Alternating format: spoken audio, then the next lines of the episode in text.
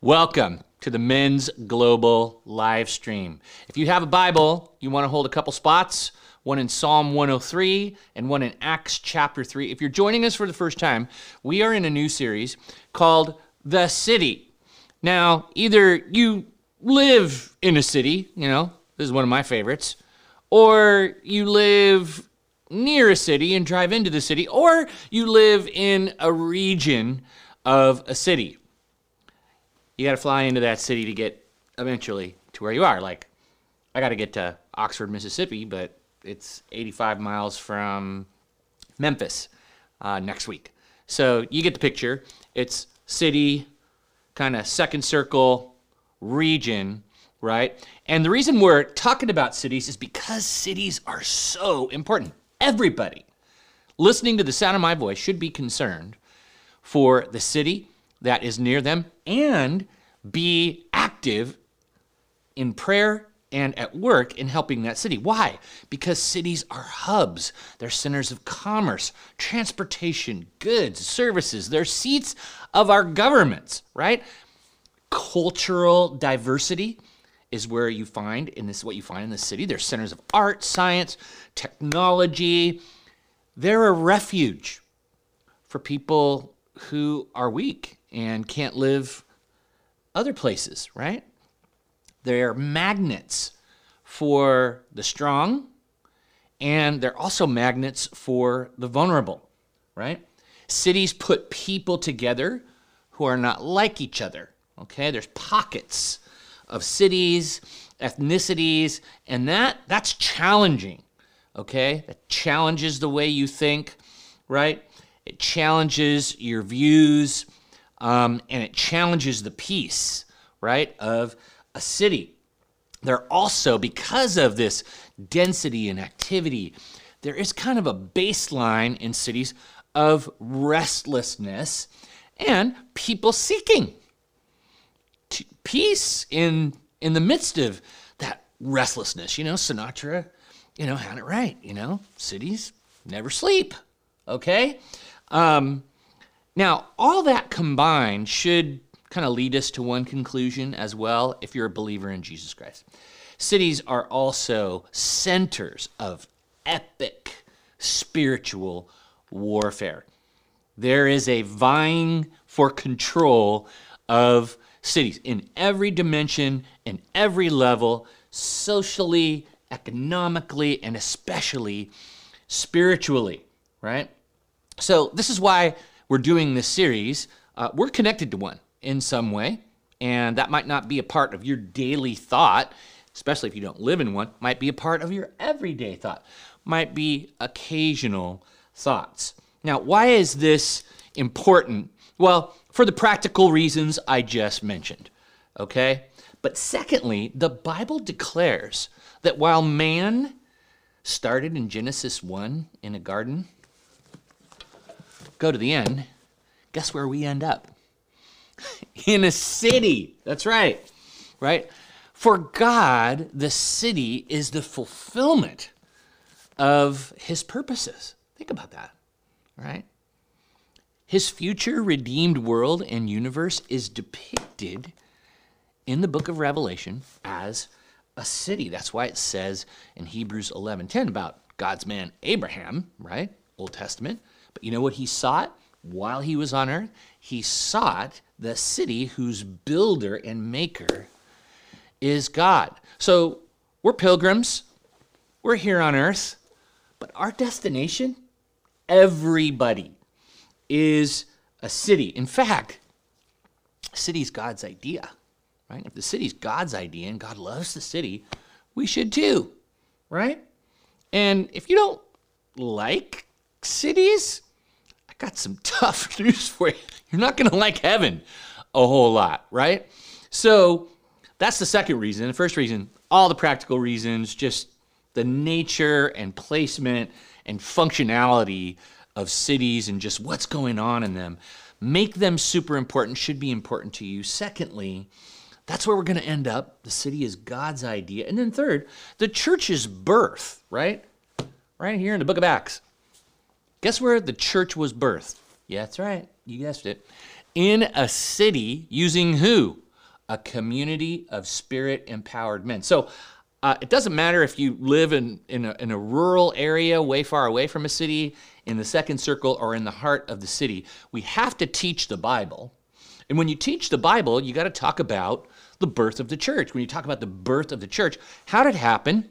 Spirit empowered men being set loose in a city, filled with the Holy Spirit, transformed by the Holy Spirit, overflowing in specific ways, right, in the power of the Holy Spirit and transforming a city, a region, and the world. In fact, we're still in the blast zone of that event that happened in Acts chapter 1 and 2. All right, now in part 3, we're going to look at the second way these men in the character of Christ flip the script on broken male culture in a city, caught the attention of the city, and launched a massive revival. You know, guys, I just am convinced and believe that what birthed the church is going to bring back the king. I think we are seeing right now, turn on the news, right? Check your Instagram feeds. There is there are revivals breaking out. And you know, there is there's a revival for us, men.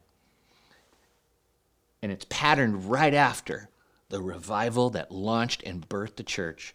Spirit-filled men who are transformed and they're overflowing in a city, bringing down a witness of Christ in that city. And we're looking right now at how that impacted the city, what they did. Okay, now to get us going in the right direction for part three. All right, let me ask you a question. Have you ever felt alone in a circumstance of life? Something happens, right? And if you're honest with yourself, you feel like you're the only one going through it at the time. You ever felt that way? You see, things happen to us on earth.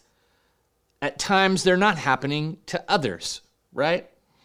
Others hurt us while you see others who are not being hurt by others in their lives. In fact, you might be being hurt by someone and you are witnessing others enjoying great life giving relationships. How does that make you feel in your circumstance? alone, right?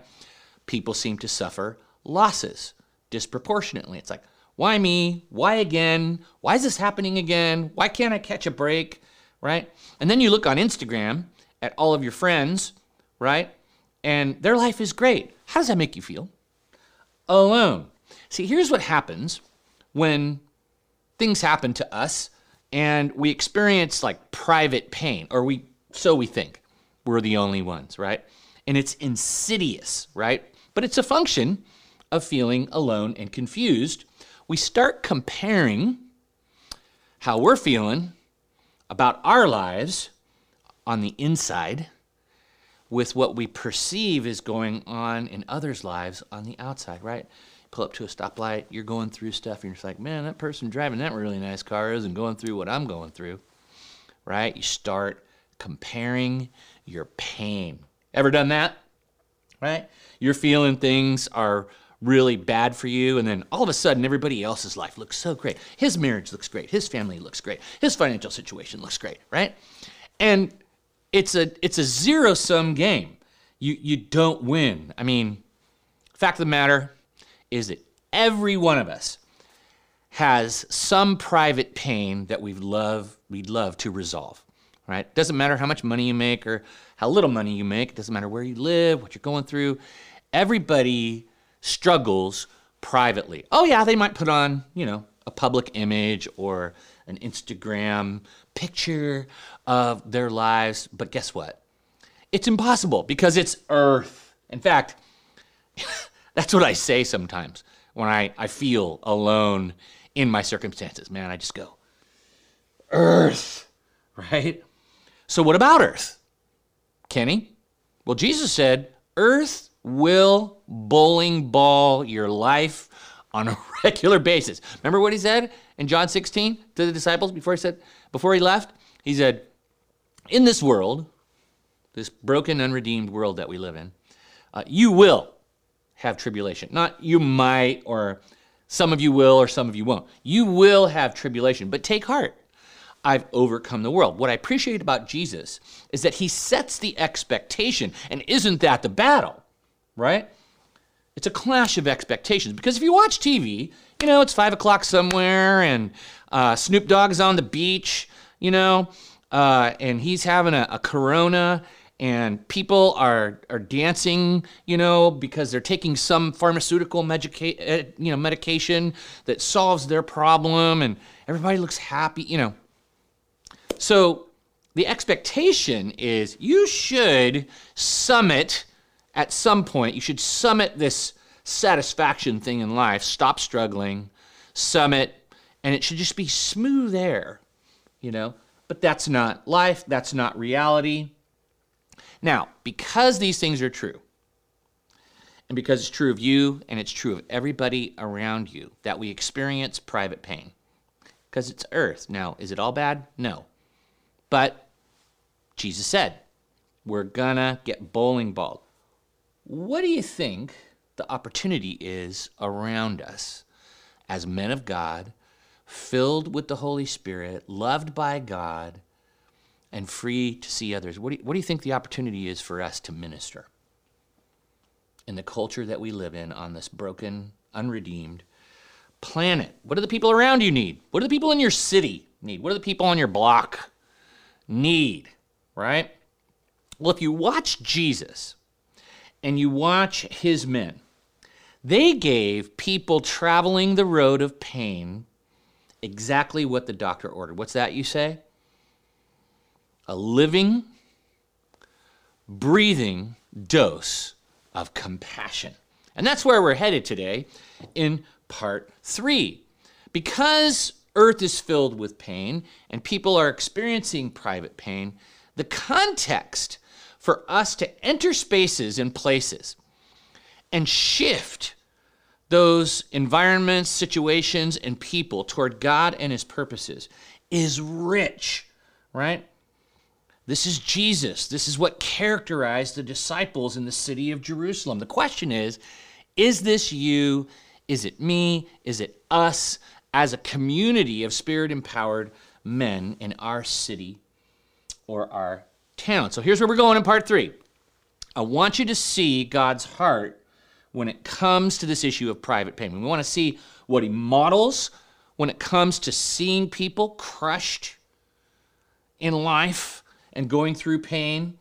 Uh, and then what we want to do is we want to see what private pain actually does to people, what it does to you and me, what it does to others around you, to create a context for spirit empowered men and communities of men to minister powerfully, right? Nothing's meaningful without context, right? And then number three, based on the model of what we see in Scripture of spirit empowered men in a city encountering private pain, we want to see what it looks like, looks what it feels like in real time, and model our own actions as individuals and as a community on what these men do, these followers of Jesus. Now, take out your downloaded notes and let's take a look at God's heart for those who are in pain. At the top of your notes, you'll see his heart in Psalm 34 18. All right, let's read that together. The Lord is close to the brokenhearted. He rescues those whose spirits are crushed. All right, notice the language. Where's God when it comes to people being in pain? When they're just, their hearts are broken. Is he near or far? No, he's close. That's what he models. All right, and then he takes action. Let's look at another verse right? Psalm 147, 2 and 3. The Lord is rebuilding Jerusalem and bringing the exiles back to Israel. He heals the brokenhearted and bandages their wounds. Okay? Um, let's unpack, you know, some things that we see both in Psalm 34 and, and Psalm 147. All right? Number one, write this down. God knows that earth is pain filled. He knows what's going to happen. He knows that, that pe- there's people in pain, people are crushed, people suffer loss, they suffer trauma. I mean, even you right now, you might be going, man, does God really see me? Does God really know? Yes, He does. He, and He's not far, He's close, right? So God knows that earth is pain filled, but He's in the process of coming close, of rescuing and rebuilding, all right? Let's look at the second thing from these two passages. Second, God knows sympathy is not a substitute for action. When you look at God and you see, okay, there's private pain, this is how he feels, right? So he's sympathetic, right? His heart is touched when he sees people in pain, right? He's congruent in his person. He sees people in pain and he feels, right? But that feeling isn't a substitute for action, right? You see in both passages, right? He moves physically in his person toward those he rescues, all right? That's action. So he's close to the brokenhearted, he rescues. In the Psalm 147 passage, he's rebuilding and bringing the exiles back. He's healing, he's bandaging, right?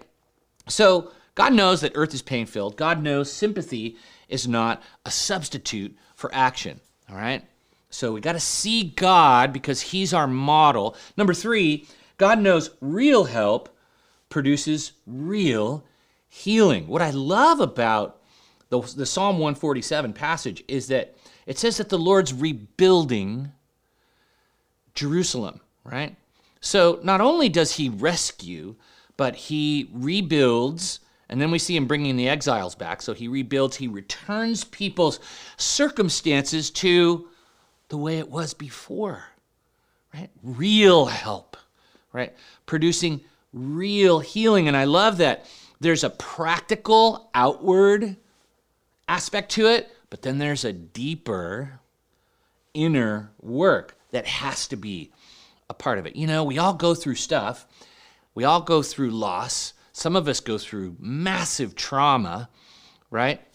And you can fix the outsides, right? You can rebuild a life, you can rebuild a house, you can, but man, the deep inner work on the inside has to be a part of it.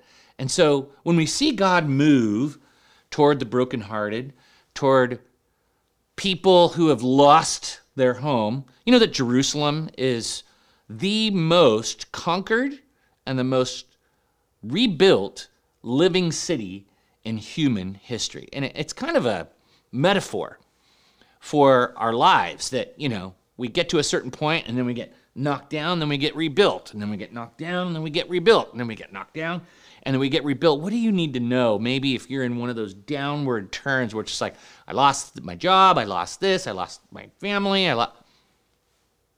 God is rebuilding, and let's put your name in, in, in place of Jerusalem. God's rebuilding Paul, John, Randy, Sean, Charlie, God's rebuilding you, and He's bringing you back, and He wants to heal what's going on, and He wants to restore you. This is what God models. So there's brothers out there right now whom God is rebuilding, but then there's us who are in this place where it's like, oh my gosh, man, we gotta we gotta be like God. Well, what does that mean? That means we we see, we feel, we rescue, we rebuild, we restore, we return. And then we also give not just the practical help, but we also address the deep inner work inside of people. We seek their freedom and healing uh, in God. Now, there's a good summary verse. It's in Psalm 103. This is the spot I told you to hold, right? And it says this The Lord gives righteousness and justice to all who are treated unfairly. He revealed his character to Moses and his deeds to the people of Israel. The Lord is compassionate and merciful, slow to get angry, and filled with unfailing love. Now, this is really what I want you to see because that passage summarizes those three observations in those first two scriptures, right? We see the character and the conduct of God. His character is full of compassion for those who are in private pain. And he is, his conduct is that he moves toward them the deeds. So we see his character is revealed, his deeds to the people of Israel. What did he do for them? He rescued them, he rebuilds their city, he returns people and the city to its former place, and in the process, you know, he demonstrates who he is through what he does. So, by way of summary, let's write this down, okay? Um, when private battles are being fought, write this down. Compassion alone speaks the loudest to people. I mean, isn't that what you want? Like, when you're in pain and then someone intervenes for you in compassion and you just kind of say to yourself, man, you would do that for me? That's God. He does things for people, and sometimes it's just shocking, right? And we see from God's character and God's conduct when people are in pain, when they're brokenhearted, when they're crushed, compassion alone.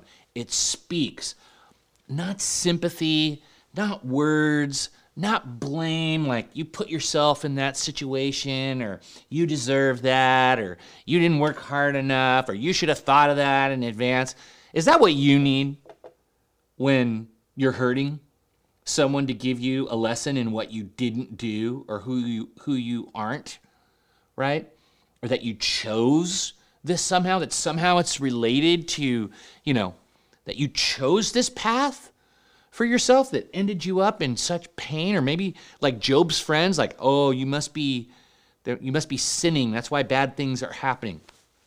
That is not what people need. That's what we're going to see. Now before we go there we got to see how private pain impacts people. It is ubiquitous. That's a fancy word for everywhere. Every workplace every city block every business every playground, every town, region, community. Pain is everywhere. It has to be because Jesus said it would be. Right? This world is unredeemed, but God is with us, God is in us, and God wants to use us to change the world around us. But we have to see what is going on. We have to see the spiritual battle, right? So let's look at what is happening everywhere around us in people's lives, right? Write this down. Number one, private pain isolates people relationally. Okay?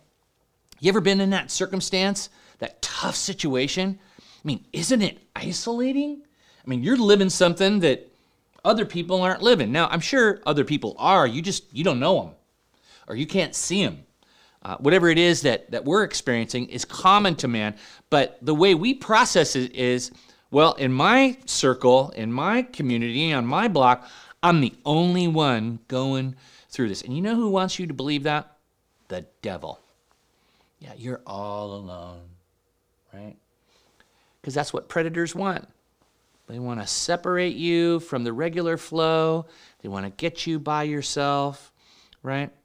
And the Bible talks about this. I love the Bible because it, it's real people going through real things, expressing real thoughts and emotions. Listen to the psalmist in Psalm 38.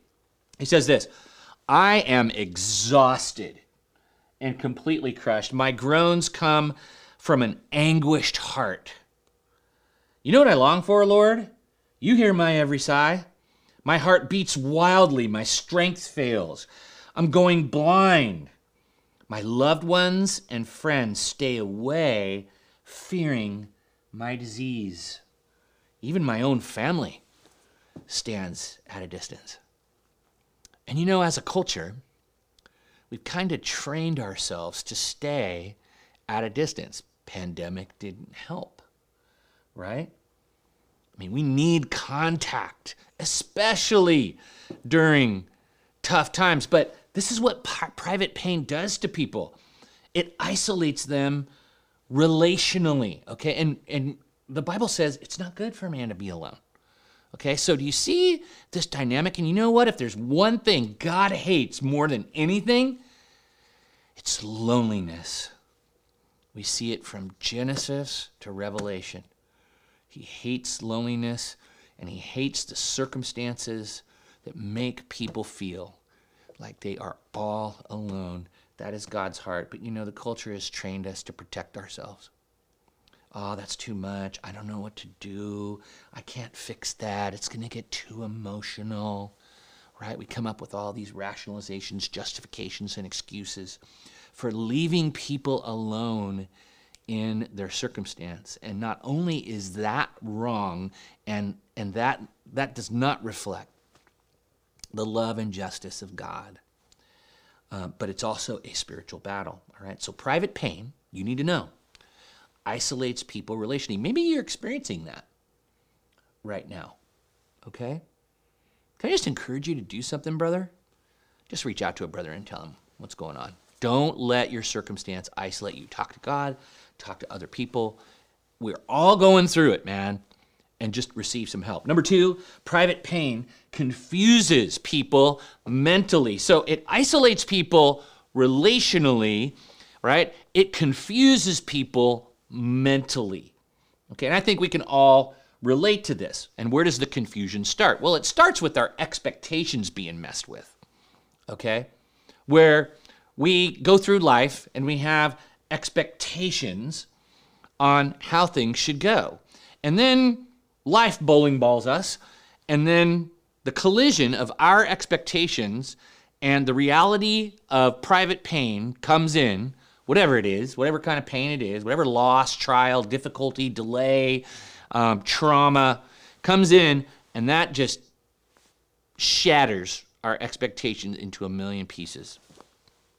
We didn't expect to lose someone at the time we did. Um, an elder in my church. He didn't expect to get cancer um, at 53 and um, not walk his daughter up the aisle. Um, I didn't expect to get hit by a drunk driver. I didn't, I didn't expect um, one brother and then another brother later on to commit suicide. So, so confusing. Um, and if everybody's in private pain, that means everybody had an expectation on how they thought something might go, and then it didn't go their way. You know, you might have family members who are going through stuff. You might have a spouse that's going through something. Man, it's confusing. All right, when you have expectations. Now, in Scripture, we see this all over the place, but I just, I just picked one out. You know, when God's people didn't expect to be taken hostage and brought to a foreign country. And it expresses that in Jeremiah 51. Says this Nebuchadnezzar, king of Babylon, has devoured us. He has thrown us into what? Confusion. He has made us an empty jar. Like a serpent, he has swallowed us and filled his stomach with our delicacies and then has spewed us out. You ever feel like you're getting chewed up and spit out? By your circumstances that you did not script into your life that are unwelcomed and they are interruptions into what the plan that that that you had. I mean, it's like, why now? That's confusing. Why again? More confusion. I mean, things were going so good. It's confusing then when earth bowling balls the plan. And man, that makes us that makes us vulnerable right? Isolation makes us vulnerable and suggestible. Hello? There's a person who wants to exploit that. Private pain confuses us mentally. So, relationally, we're separated from people. We feel so distant. We're confused because our, our expectations for life or a, a relationship or a job or a career or that, that gets destroyed. Um, we're vulnerable. All right, let's look at the third dynamic. Private pain deceives people spiritually. And this is kind of one plus two equals three. If you're isolated relationally, right, that means you're not, there's no peninsulas of relationship. You feel all alone in your circumstance. You might be swimming in people, but you have private pain. That's the dominant force. That, that relationally isolates you. Nobody's going through this except for me private pain confusing you mentally, right? This is unscripted. This is so confusing. The ground is shifting underneath my feet, right? You are vulnerable to deception, right? Under trial. And that's where we go to James chapter 1 because there's there's an element to it that he talks about. It says this, blessed is the one who perseveres under trial because having stood the test, that person will receive the crown of life that the Lord has promised to those who love him. Listen to the dynamic. When tempted under trial, no one should say, God's tempting me. For God cannot be tempted by evil, nor does he tempt anyone, but each person is tempted under trial when they are dragged away by their own evil desire and, and enticed. And then, after desire is conceived, conceived, it gives birth to sin, and sin, when it is full grown, gives birth to death. Don't be deceived, my dear brothers. Wow. Don't be deceived. But you see how the context of temptation and deception of yourself, behind which the deceiver is involved, right? The context is trial and testing. Enter tempting thoughts and temptations. Why? Because you're isolated relationally, you're confused mentally, and now you're going to start to get deceived spiritually, right? And you're tempted. You're tempted to believe that somehow God's behind this. Like, and, and James takes it right on. No one should say when you're under trial, hey, God's tempting me. Well, God did this to me. No, God's not doing that to you. All right? There's a deceiver we have disordered desires on the inside, right? And then we have a culture that normalizes um, dealing with our, our problems and issues in a certain way, all right? So, private pain isolates people relationally, it confuses people mentally, it deceives people spiritually, all right? And the admonition and warning is don't be deceived in the middle of all that. So scripture kind of tells us, and listen, this is where people are at. Count on it. Wherever you are right now, people are isolated in their problems. Uh, their problems confuse them. And their, their problems uh, deceive them into thinking, oh man, this is, man, God's abandoned me, or this is fatal, this is final.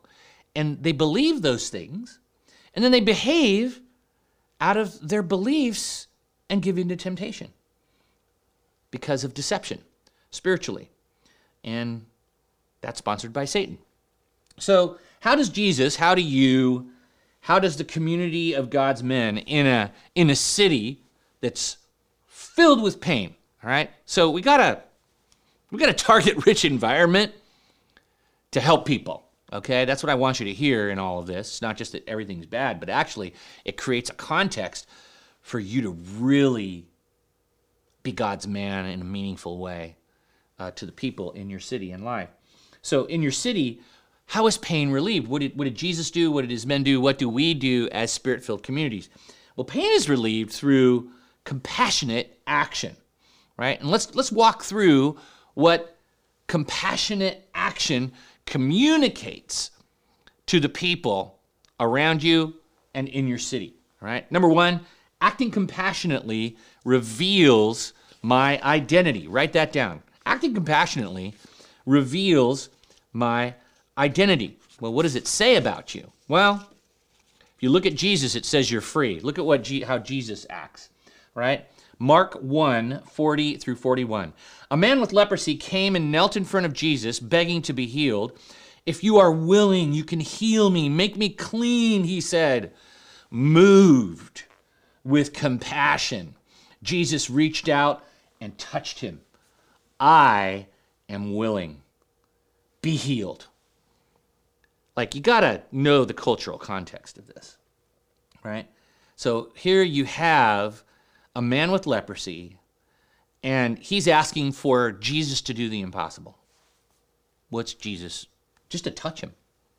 Why? Because no one touched a leper in Jesus' time. No one would come close. In fact, lepers culturally were trained to shout out, unclean, unclean, especially if they were around a holy person. So here's Jesus, and man, this is this is a leper taking a huge risk, going in front of a holy man, begging him to heal him, and the only one way to do that is to touch him. Can you imagine?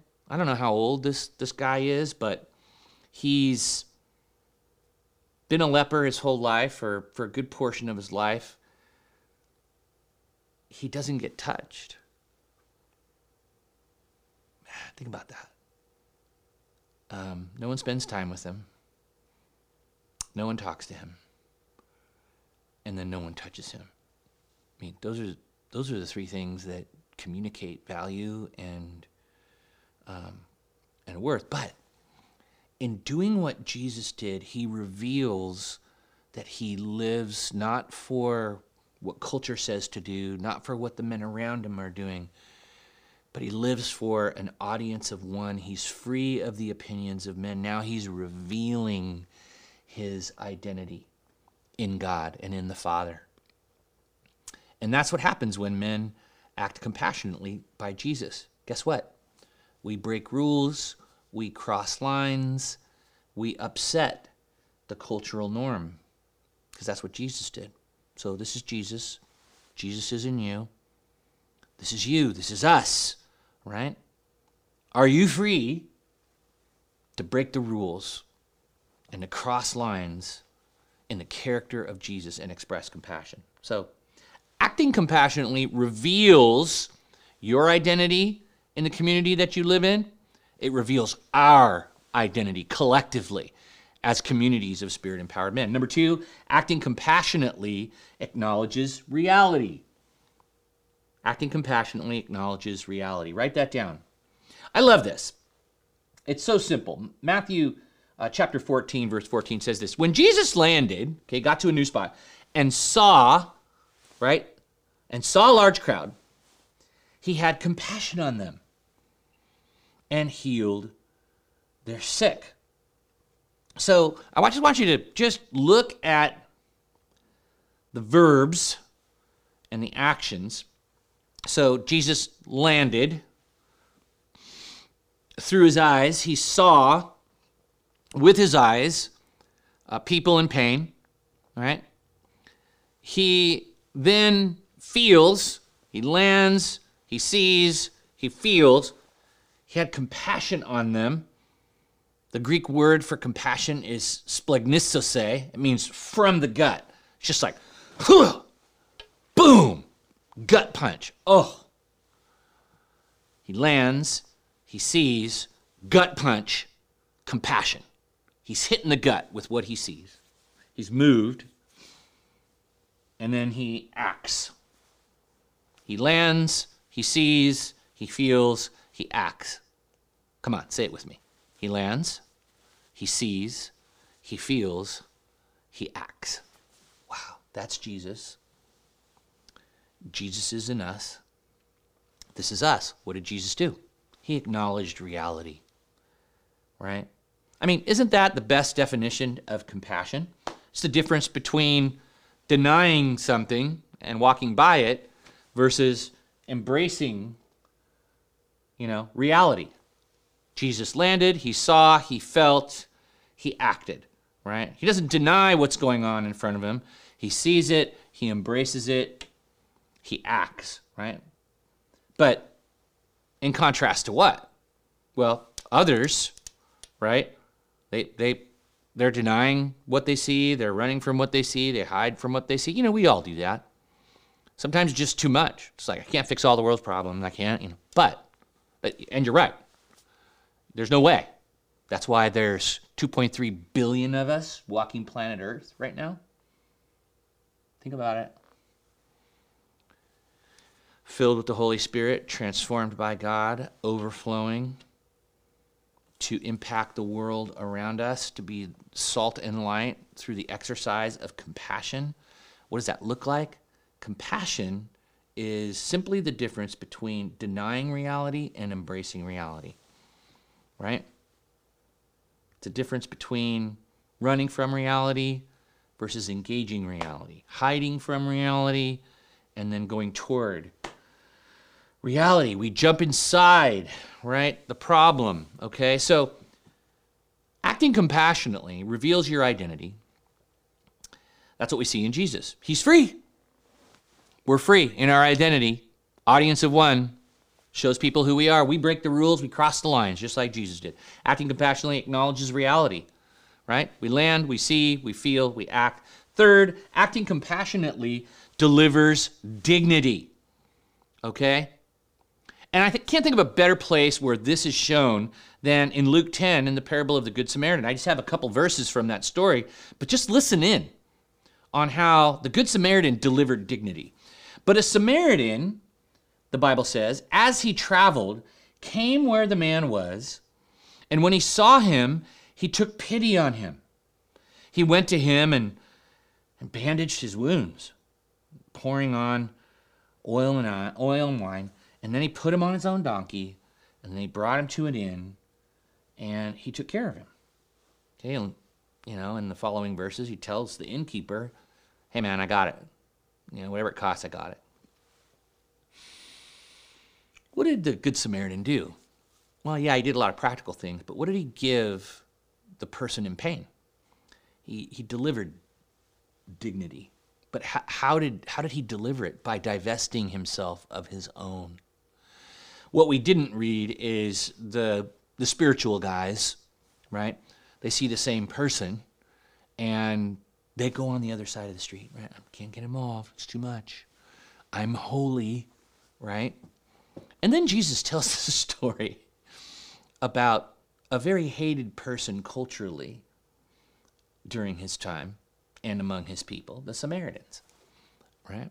There were there's this huge ethnic divide. So he he takes the the disliked person in culture, makes them the hero, and then has that person delivering dignity to a person who's lost their dignity and is in pain, right? How did he do that? Well, he replaced his own position. He gets off the donkey, he lifts the other person up on the donkey. Dignity, right? He puts aside his agenda and makes that person his agenda. Dignity, right? No ability to pay, that's okay. I'll take care of the bill. Dignity, value, worth. My time, okay, you religious guys, you got to get to wherever you're going while someone's hurting. You're not stopping. I'm stopping. He's worth my time. Dignity, right? Acting compassionately reveals your identity, it acknowledges reality, but man, it delivers dignity. It jumps inside the skin of someone who's hurting. And what I love about the Samaritan is that, you know, he didn't allow himself to be at peace until he'd restored the peace of the person who was in pain. He went all the way, right? He, you know, throw a band aid on it. And the situation called for more. He took it all the way. And isn't that just like the Lord? The Lord rebuilds Jerusalem. He brings the exiles back, right? He rescues them. He heals the brokenhearted. Here we just see this parable of God's heart and what he wants us to do as his followers, you know? Number 4, acting compassionately ignites urgency. So it reveals our identity, it acknowledges reality, it delivers dignity, and then it ignites urgency. Listen to this other vignette in Matthew 9 uh, where Jesus is involved. When he saw the crowds, he had compassion on them, splanchnizomai, right? Because they were harassed and helpless, like sheep without a shepherd. Then he said to his disciples, The harvest is plentiful, but the workers are few. Ask the Lord of the harvest, therefore, to send out workers into the harvest field. So there's that word again there's that image again. You have Jesus, he sees, he feels, he acts, right? He sees they're harassed and helpless, like sheep without a shepherd. And then there's this transition. Then, does he do it himself? No. He displaces the urgency and the splanchnidzose, the compassion in him, and then he just puts it on his disciples. It's like, guys, see that? You see what I'm saying? The harvest is plentiful. Let's say that together. The harvest is plentiful. You know what made the harvest plentiful? Private pain, helplessness, harassment, isolation, confusion, deception spiritually, right? The harvest is plentiful. I want you to make the connection between what Jesus sees and then the connection to a plentiful harvest. This is going on all around you. There's a plentiful harvest all around you. And especially if you are connected to a city, whether you're in the region, you're in the second circle, or you live in a city, man, the harvest is plentiful. And this is where at every man, this is where we're going, man. We believe what Jesus said. Where there's crowds, wherever there's density, man, people are getting harassed and they're helpless, and the harvest is plentiful. And there's got to be an urgency to it. And so, even as Jesus says, Look, people are in pain, I can't touch them all, but guess what? Together we can. The harvest is plentiful, workers are few. Let's get the workers together. That's why here at Everyman, man, we are igniting urgency for the city, right? Where it's dense and it's crowded and we're all connected to one, right? And people are harassed and people are helpless, right? They're like sheep without a shepherd. Man, we need to go in there we need to act compassionately. We need to gather, we need to get filled, transform, and then we need to overflow, man. And that's why connected to every dangerous good city transformation conference is a dangerous good, get this, servolution. Where in compassion, we're going to partner with government agencies. We're going to partner with nonprofit agencies. We're going to partner with churches, homeless shelters, food banks, you name it. Wherever we go, spirit filled men are going to gather. We're going to get filled. We're going to get transformed. And then we're going to overflow into that city on one day. Man, pray, pray, pray, pray, pray, pray. End of 23, 24, man. It's coming. And we might, we might be coming to a city near you. 20 cities is a lot of cities, but we need the Lord and you to get behind it in prayer and to give. Contact us. But back to this. When you act compassionately, you tell people, I'm free to break the rules of culture to help people. When you act compassionately, you're delivering dignity to people who've lost their dignity. When you act compassionately, it ignites urgency, and it doesn't mean that you have to be the solution like Jesus didn't make himself the solution for everybody. He displaced what he was feeling. And man, he laid it on thick on the disciples, and he ignited some urgency in them. All right? Number five, acting compassionately reflects my accountability. Oof. This is big because what I want you to know right now is that eternity and those who share in it, listen, they have something in common with their king. All right? We're going to read about that in Matthew 25. It says, Then the king, Jesus, will say to those on his right, Come, you who are blessed by my Father, take your inheritance, the kingdom prepared for you since the creation of the world. For I was hungry, and you gave me something to eat. I was thirsty, and you gave me something to drink. I was a stranger, and you invited me in. I needed clothes, and you clothed me. I was sick, and you looked after me. I was in prison, and you came to visit me. So, what does eternity and the people who get to be there with their king, what are the common denominators? Well, we see two right away compassion for those who are in need and the character to act on it period. You know, and this is the this is the literal come to Jesus moment that is coming. All right? That is coming. It's not it's not like, "Hey, come, you're blessed. Enter your inheritance because you studied the Bible." Doesn't say that. "Hey, come, enter my inheritance because you got together with your men's group." Doesn't say that. hey, come, enter my inheritance because you attended the right church. Doesn't say that. You know what he says? Come, take your inheritance for the kingdom prepared for you. For, and here's the reason I was hungry, you fed me. I was thirsty, you gave me something to drink. I was naked, you clothed me. I was sick, you comforted me. I was in prison, and you came to visit me. You know what God hates? Conditions that create loneliness. He enters the private pain, and the king is going to want to know, you know, did you do that? And this is this is where we reiterate the point. Sympathy isn't a substitute for personal energetic action. And you know what? We don't have to look far, guys. It's all around us. There's private pain all around us. You know, there's there's literal poverty, but there's spiritual poverty.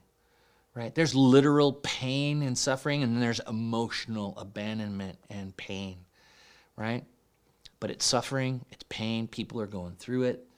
They feel isolated, confused, and then they start to think about some things, and the deceiver lies to them and says, Yeah, you are alone. Nobody cares about you, right? And in their confusion, he exploits it and he lies to them. And he lies to them about who they are, about their worth, and even about their, their chances of living, right? And then those lies are believed, and then people behave out of those beliefs, and they they destroy themselves further and might even destroy themselves ultimately. But not with us there. That's not the model. So here's Jerusalem. Something gets into this community of men. The Holy Spirit, okay? Men are filled, men are transformed, and then men start flipping the narrative at this time in our culture, that's exactly what God is up to, especially when it comes to men who've been labeled, right? Toxic, broken alpha male, right? Traditional male culture, right? Somehow we're all strong, but we have no character. Okay, but you know what these guys did? Man, they flipped it. They flipped the broken male culture of their time and in the character of God expressed in Jesus, and now the Spirit of Christ living in them, they move. And that's what I want to look at next, right? Spirit empowered men act compassionately. Bottom line. Okay? In part two, we, we saw how do they impact the city? They release captives. In this part, we're saying spirit empowered men act compassionately in the places where they live, as individuals and as communities of men. Now, here it is in living color, Acts chapter 3, verses 2 through 6. Let's read it. Now, a man who was lame from birth was, was being carried to the temple gate called Beautiful, where he was put every day to beg from those going into the temple courts. When he saw Peter and John about to enter, he asked them for money. Peter looked straight at him, as did John. Then Peter said, Look at us. So the man gave them his attention, expecting to get something. Uh, and then Peter said, Silver or gold I do not have, but what I do have, I give you. In the name of Jesus Christ of Nazareth, walk. Wow. Spirit empowered men walking from a prayer meeting to church. Encounter somebody, and like Jesus, they see, they feel, they act, they give what they have, and they're like, we're going to prophesy over you, we're going to pray over you in this space. Now, I don't know how long that guy had been coming there, but I know this it was a long time. And there was a rhythm to him being there, people seeing him, people walking by, maybe they throw him a coin or two, they just keep going. But he's planted outside of a church because people who are going into church are supposed to have compassion. I think you get the point. God is up to something. And just as the church was started, with the Spirit of God getting inside of men, right? Filling them, transforming them, and then this same community of men in a city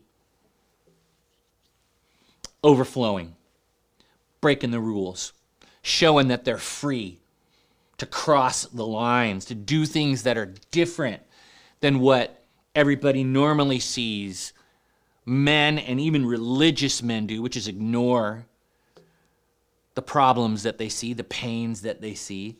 Instead, like Jesus, you see in Acts 2 through 7, spirit empowered men getting after it.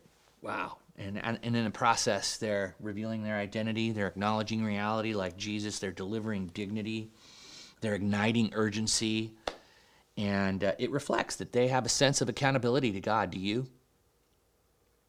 I think you know um, what's coming. yes, you do. Just like I do. In the spaces and places where I work, where I live, where I pray, where I play, where I walk the streets, where I go to the store, my neighborhood, I have a responsibility, right? To relieve pain. So, spirit empowered men, right? They release captives, they relieve pain.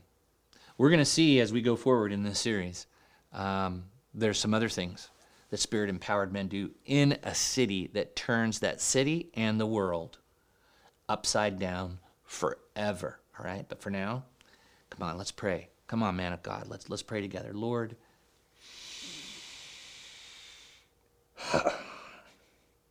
I have to take a big deep breath, God, because man, when I see you move, Jesus, when I see the model, when I reflect on your heart, man, you're close. You're not far from brokenhearted people. And forgive me.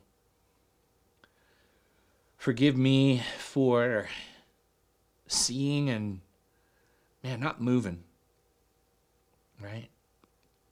Not acting, not having compassion, Lord. I know that I can't help everybody, and neither can any man on the other end of my voice right now, but you do give us opportunities.